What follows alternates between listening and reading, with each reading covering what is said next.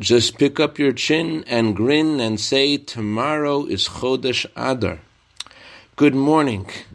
The Torah tells us that a man once came to a town and he met Elijah the prophet. He asked Elijah, who in this town is going to go to heaven? Elijah said, I think you could figure it out yourself. And the man brought Elijah to a synagogue, and there were people there who were studying Torah, who were praying with such excitement and warmth that the man was so impressed, and he turned to Elijah and he said, I think everybody here is going to end up in heaven.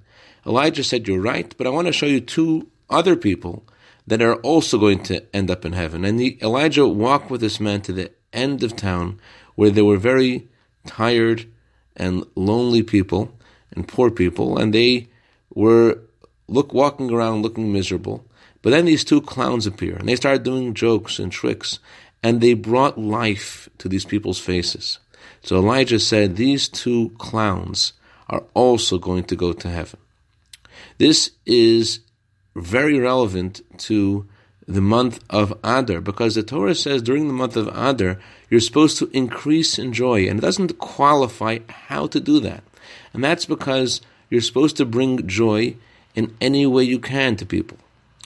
The Rebbe spoke about how sometimes parents say a stern word to their children because of their desire to educate them, but that's not the way to go about things in the month of Adar, especially because the month of Adar is a time when parents should do things that cause their children to be happy. A husband should go out of his way to do things that brings joy to his spouse in the month of Adar. Have a wonderful day and a wonderful Chodesh.